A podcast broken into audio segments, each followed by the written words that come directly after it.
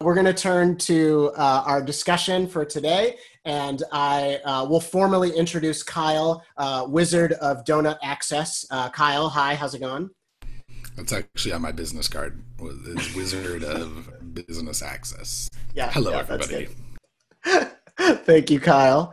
Uh, we are continuing our discussion series, God of the Oppressed, the phrase that we've borrowed from uh, the late James Cone, a writer on Black liberation theology, who we'll talk in more detail about before today is over, actually.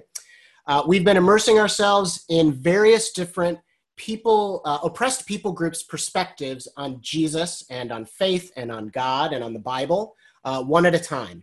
And the reason is because in America, what colors most of our understandings of Jesus and of God is a powerful perspective, a European-American, dominant culture, white, straight, male perspective on faith in Jesus and God uh, and on the Bible. And uh, whether we grew up in church or whether we were just grew up in America and knew that, you know, church existed out there, most of what we think, if there is a God, what does it look like? Or if there, if the Bible has anything to say, what does it say?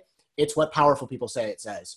Uh, so this has serious limitations, and this is what we've been leaning into. Uh, for one thing, we are not really talking about Jesus if we're talking about power, because Jesus was an oppressed person. He was a minority within an empire. So if we want to understand him, we can't really go from the empire perspective. We have to go from the minority perspective. And then also because just like functionally, when any of us are facing the hardest things in life, suffering or loss or challenge, we don't turn to the most powerful people to tell us like how to get through that. We turn to the people who have been through hard things, who know how to guide us through what we are facing. And so we need a God who sees that. We need a, a God who knows what it's like to endure and overcome pain and suffering, who knows what it's like to experience injustice uh, personally, and then who has learned to fight it and find hope in spite of it. It is oppressed people groups, much more than people in power, who can teach us about that God. So that's the purpose of our series. So today's guest, I'm thrilled uh, to uh, bring in um, who we're speaking to today. You may recognize him as someone who is often behind the drum kit when church is in person. Remember that, when we would have donuts and church was in person? Uh, it is my friend, Leicester Mitchell. Hi, Leicester, how's it going? Hey. Good to see you, man.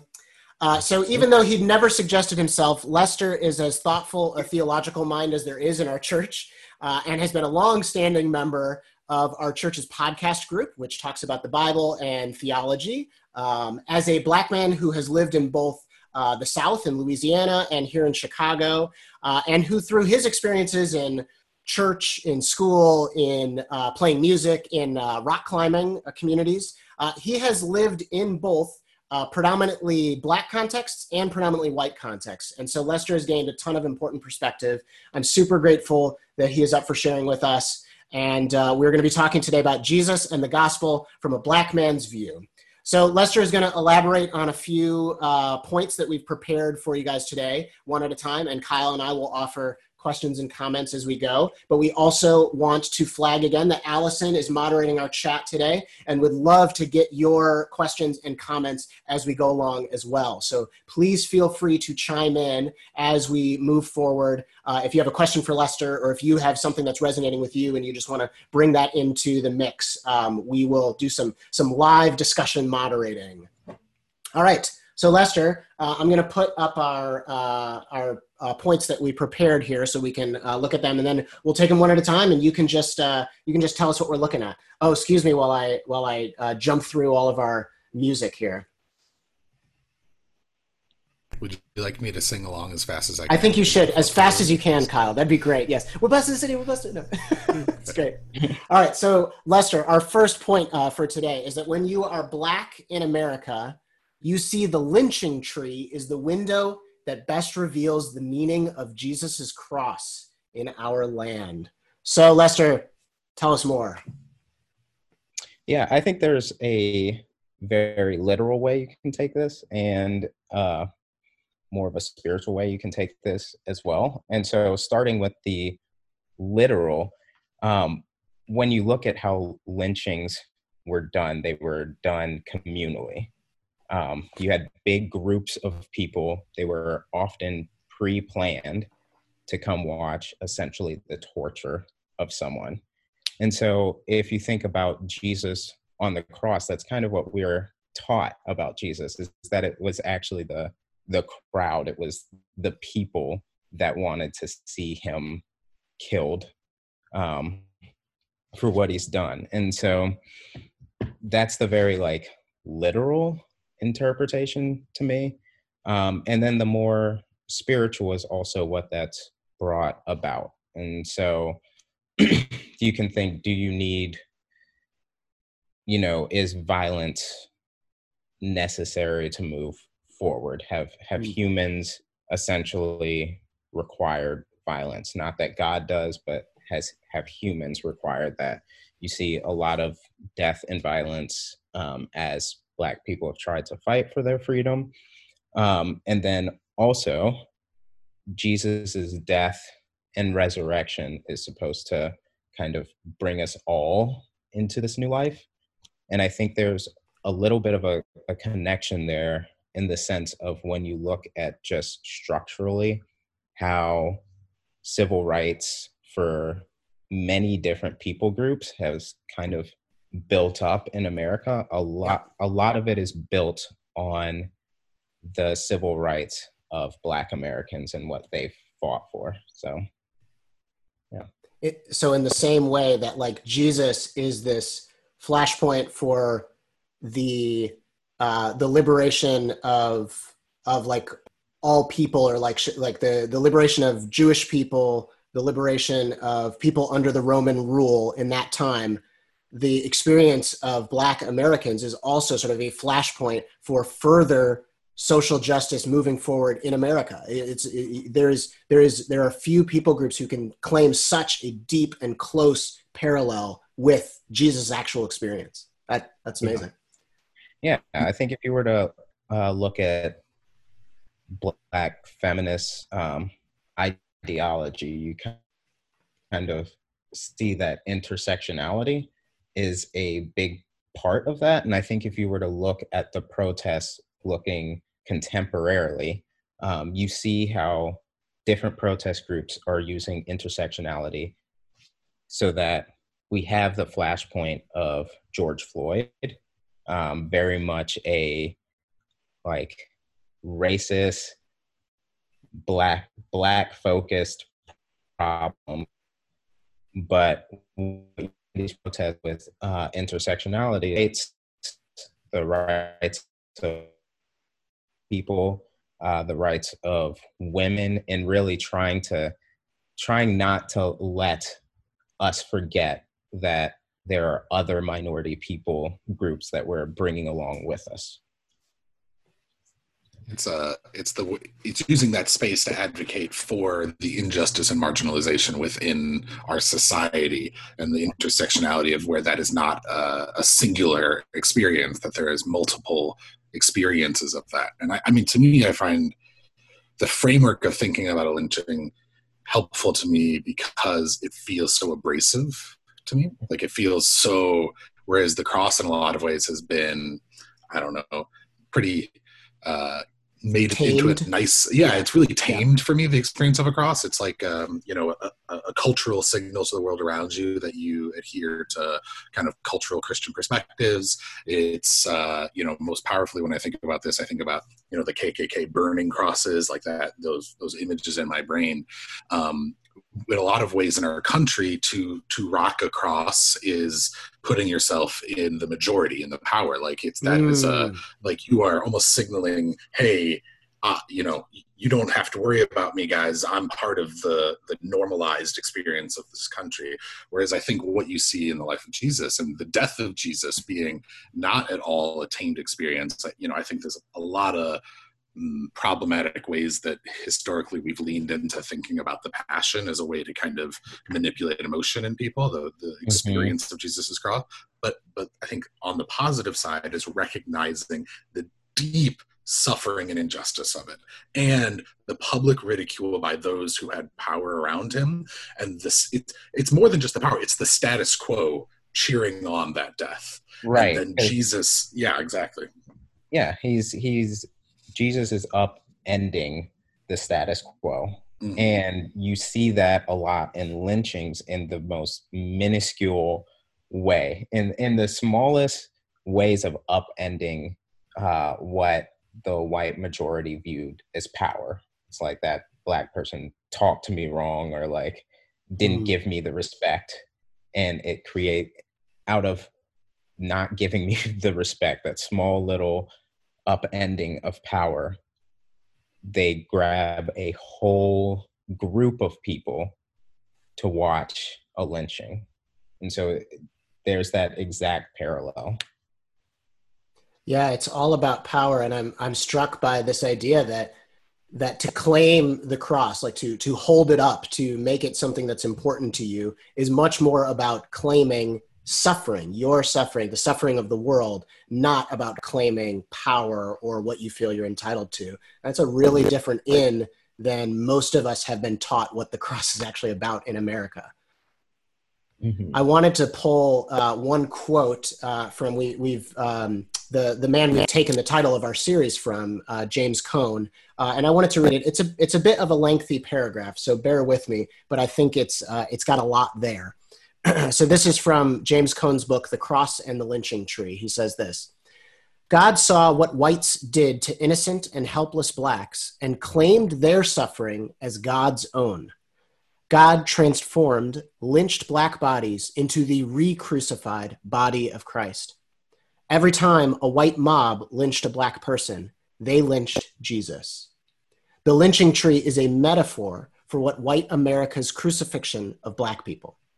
It is the window that best reveals the religious meaning of the cross in our land. In this sense, black people are Christ figures, not because they wanted to suffer, but because they had no choice.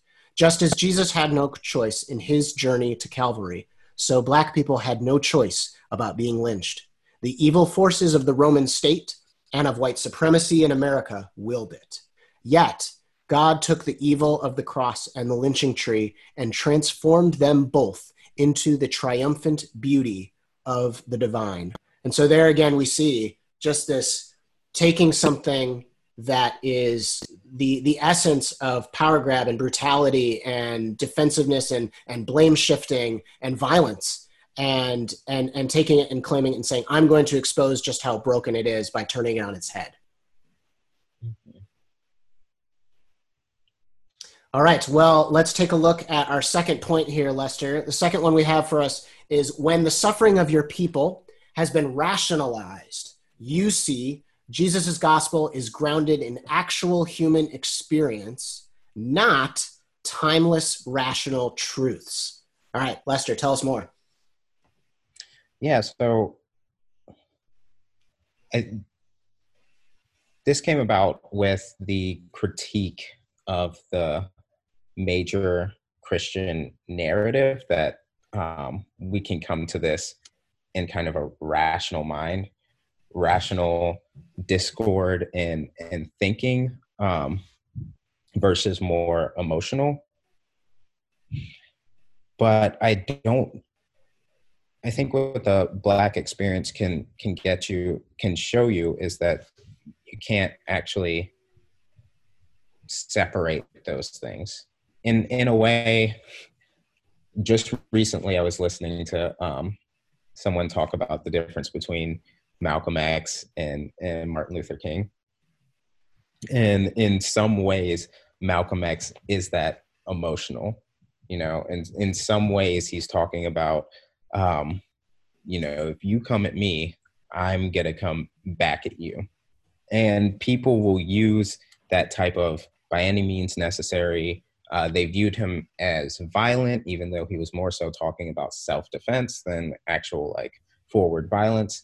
Um, people y- will use that to discredit him and kind of quiet down the movement. Um, but the reality is that there's truth in his critique. And so when you're purely going from a rationalist mind, it's actually really easy to rationalize your way in and out of power.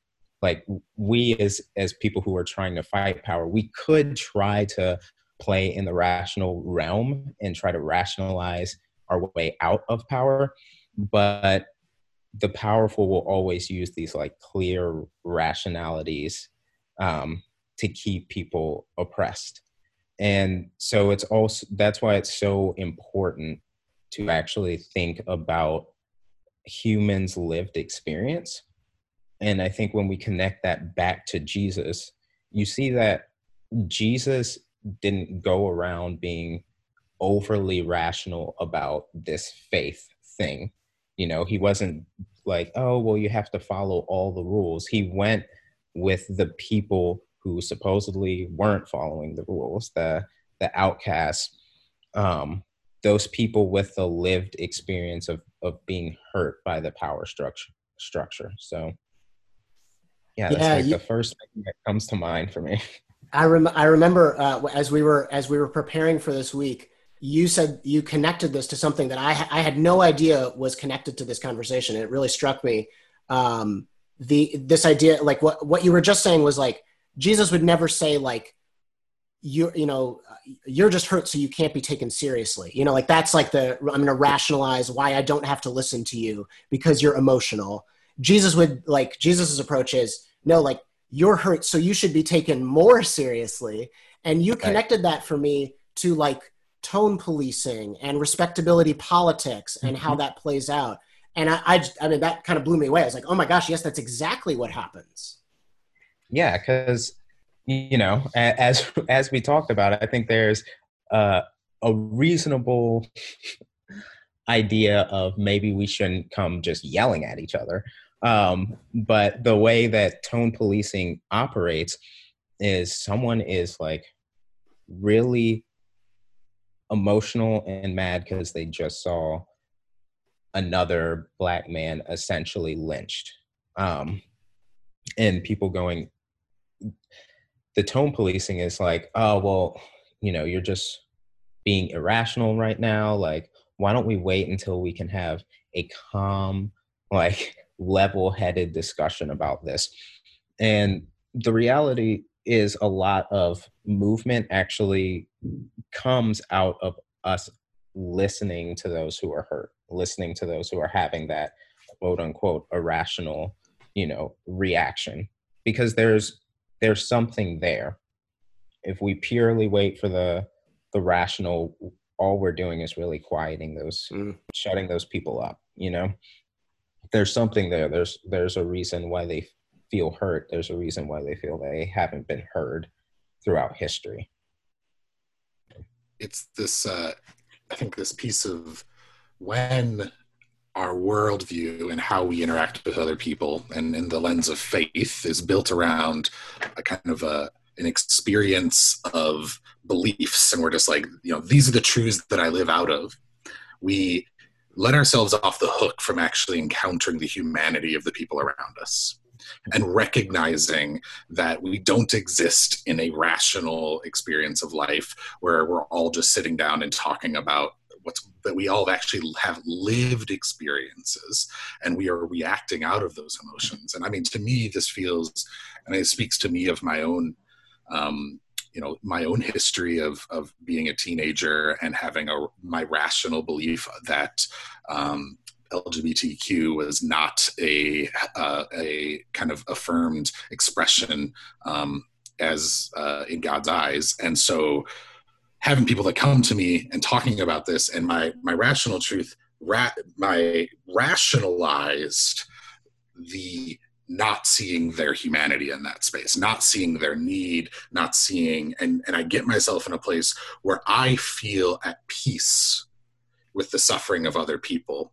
because I have rationalized that into a way of I'm okay. And actually your suffering is not about me. It's, you're just reacting to something that it, we totally miss the humanity. We totally miss the way that Jesus interacted in his whole life because we are so, we're so much about trying to stay in line with whatever our, our rational truths are. And the truth is, I kind of don't even think they're rational truths. I think it's generally we're inheriting the culture we come from and reinforcing that. And then the white supremacy of our country, the idea of white men setting the tone for centuries and centuries and centuries has created what we all accept as like, oh, those are our rational truths. And that's how those things get perpetuated. That's, so that's not exactly truth, but, but we use those frameworks to rationalize missing the injury and seeing the cost of the human experience, opposed to actually seeing people's humanity, seeing the divine impact within each human being that we're around.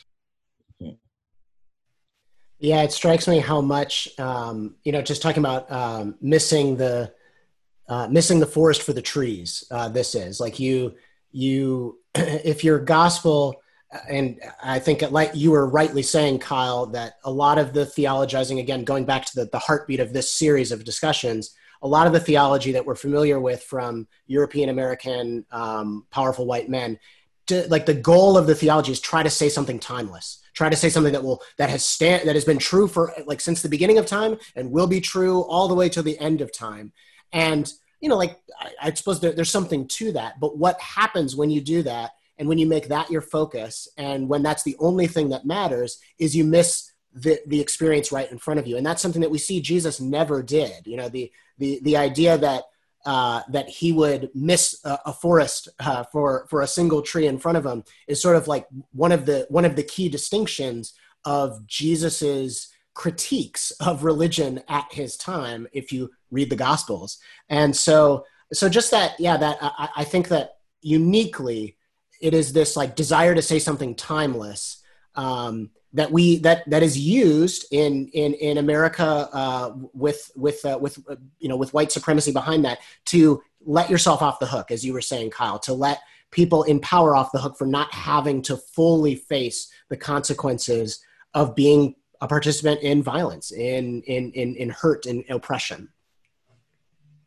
And just to say, like, you think about the most kind of important things that Jesus taught us: to love your neighbor as you love yourself, humble yourself, uh, to, you know, rebuking the Pharisees that they have forgotten, you know, justice and mercy, you know, and there's like a sense of, you know, what is justice and mercy? What is loving another person? What is humbling yourself? That is not like a clearly, easily like defined thing.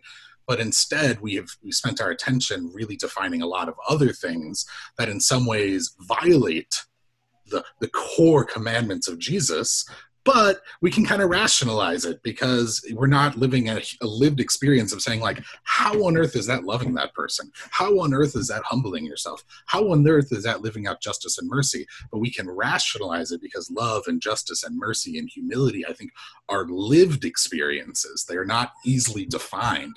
And then you get, that's why I think you get our country so easily able to claim faith, but so cle- so. clearly not living out Jesus. Hmm. And it's because we have rationalized ourselves through, I think, the most important commandments of who he is, because we went to the other things that were easier for us to define and somehow put those second things first. Yeah, I think it's uh, it's a it's a privilege almost to operate purely off of a quote-unquote rational mind. Yep. To be able to step back and separate yourself from this lived experience, suppo- supposedly separate yourself from your lived experience and and just be rational. There's there's a privilege to that, you know?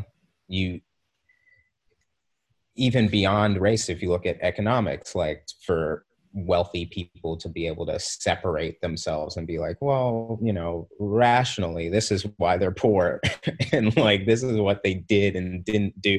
You know, it's a it's a privilege to be able to do that. That is so well said. So well said. All right, our last point here, and uh, we'll hear what you're thinking, Lester, and then Allison will bring you in to hear if there's anything going on in the chats as well. Uh, when institutional or structural racism are part of your history, you see, joy is a work of the people and an act of resistance. Yeah, to, to me, this really connects to uh, my church upbringing. I mean, with, with the caveat, anyone who's uh, been with us long enough to have heard my story, I definitely have issues with theologically with the church I grew up in, but um, looking more culturally at predominantly Black churches, the church I grew up in, there's so much joy in it. Um, there's, if you look at the worship practices, if, if you listen to how preachers like preach in many predominantly Black churches, you really do feel kind of like this joy, this, this hope, this happiness. And I, I can't help but feel like that has to come out of the fact that the Black church was such a refuge in this like white supremacist country, you know? So just that joy is an act of resistance. And even on, um, even out in activist circles, you may see at the end of some protests, people dancing, playing music, um, bringing out drums.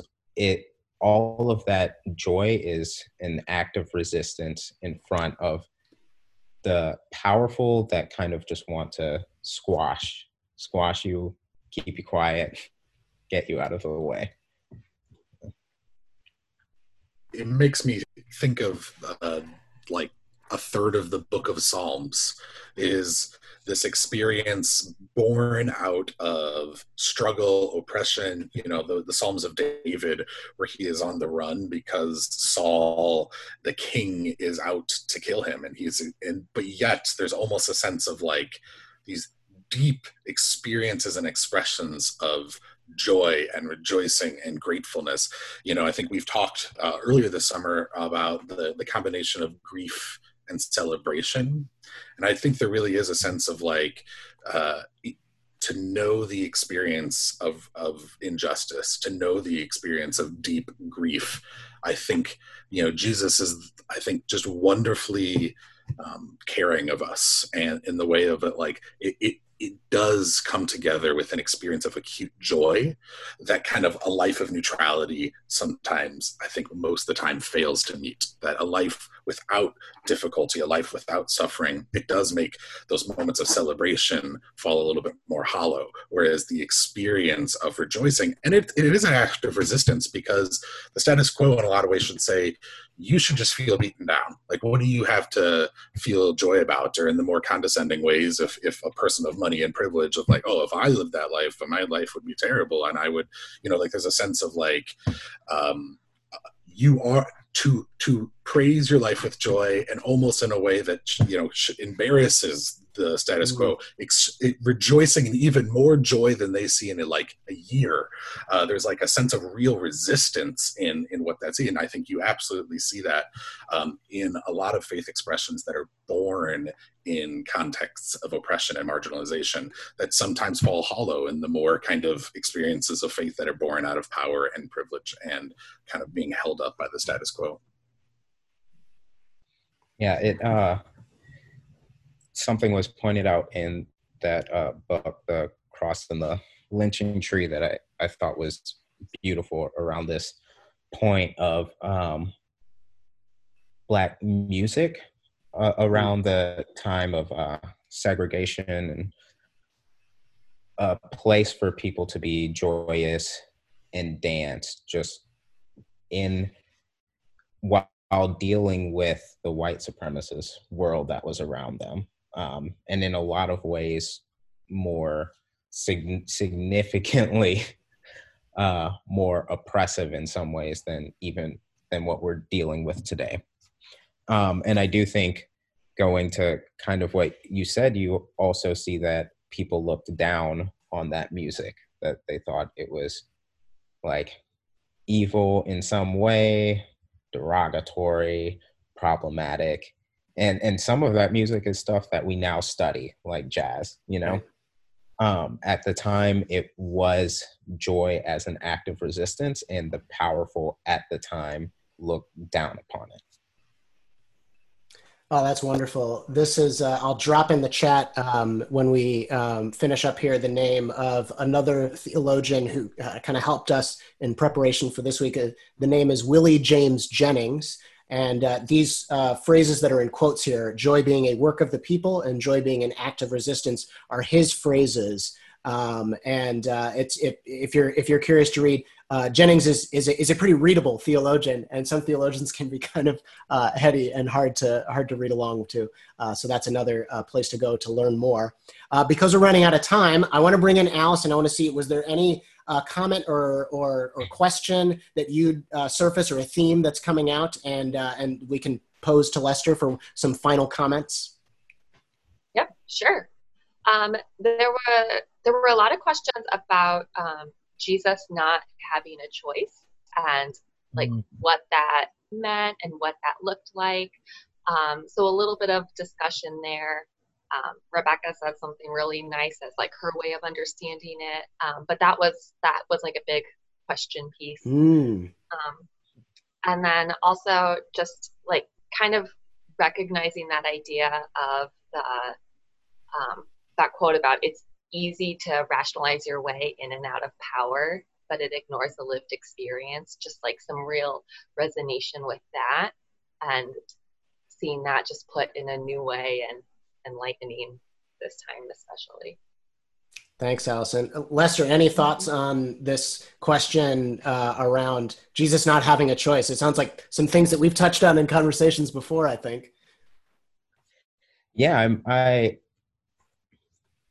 yeah, I'm not sure how much I've thought about it in that essence lately, but it also does ring so true. Something as I think Kyle was uh, talking a few minutes ago, something that pointed, that came up to me was Jesus's lived experience was also very much his own in a lot of ways. You know, it, it wasn't just the lived experiences of the marginalized that he was with. It, it was that and also his own.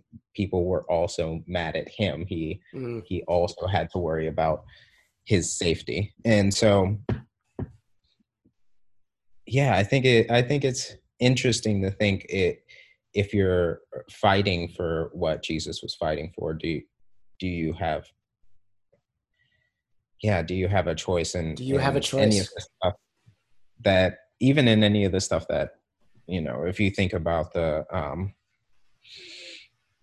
about the crucifixion, I think this goes back to that idea of um, was it really God that wanted uh, violence, and, and that Jesus had to die um, because that's what God want, or wants, or is that human nature? Do we often ask for violence, in which case it would have been, it it was inevitable, you know, in in which case for for Jesus to preach what he was preaching, it would be inevitable that he would die. I love that. I think I think that is theologically brilliant. What you just said is maybe the question is not so much about choice as it is about inevitability, and that that really that really ties it together nicely. You know, it, it is it. I think who Jesus is, the character, the heart of who he is, there there is no choice in the sense of if you present a donut in front of me, is there really a choice if I'm going to eat it or not? It is true to his character that he was going to walk into the experience of suffering. And in that sense, it was inevitable. But then to me, it's always been powerful because it's the it's the juxtaposition of the inevitability of him walking into an experience of, of absolute in unjustified death because of the desire for freedom for us. Mm. That was almost an inevitability because of the character and the desire for us, and the reality that uh, we we just needed help, and he he was stepping into that.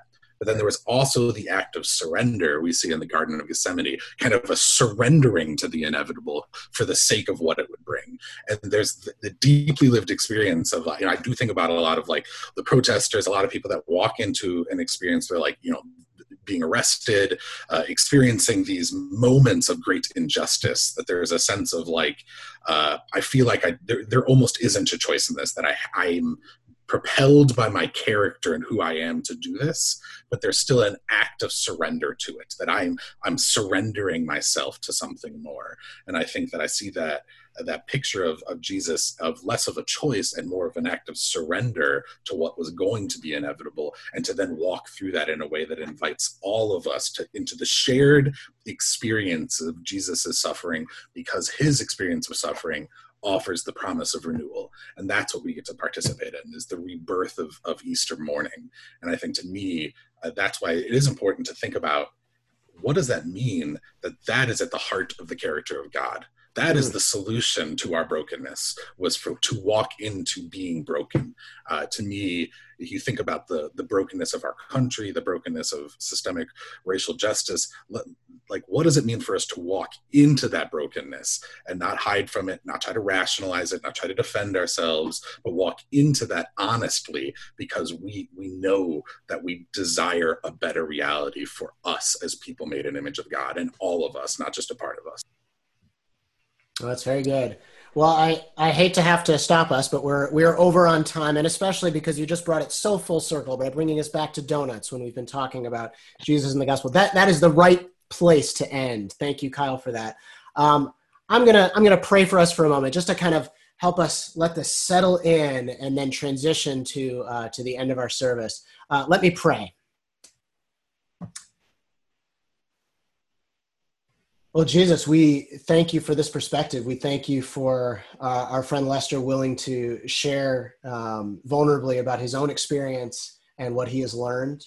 And we ask that it would form us, uh, especially those of us in this community who are majority individuals, who are white people, that this would really form us. And this would form our ability to look at what is actually happening with Jesus on the cross, to to form our ability to understand, like, what is, you know, what is brokenness and what is being made whole when we think about, like, what Jesus is actually doing for us. Boy, what a rich perspective for us to, to, to marinate in, to, to, to give us a, you know, a, a charge for the future, maybe to change, maybe that we need to repent and we need to think, I have seen this all wrong and I need to recalibrate. Uh, but whatever it is, God, I, I just, I get the sense that you, Jesus, are leading us into life here. You're leading us into something that um, is deeply connected, as, as as Lester talked about, with the all people who experience oppression or suffering, to to be able to be connected with that, to be a part of that, to be an ally in that, to be one who sees our suffering as connected to the rest of the suffering of the world, to be one who sees our use of, of whatever power or privilege we have is connected to the rest of the world. That is a gift that pulls us outside of ourselves. That is something that just makes us, fills us with meaning or purpose, no matter what it is we spend our weeks doing. So we pray that that would settle in and that would change us. We pray that it would feel uh, deeply true and, and, and just as inspiring tomorrow and the next day as we move forward. In your name. Amen.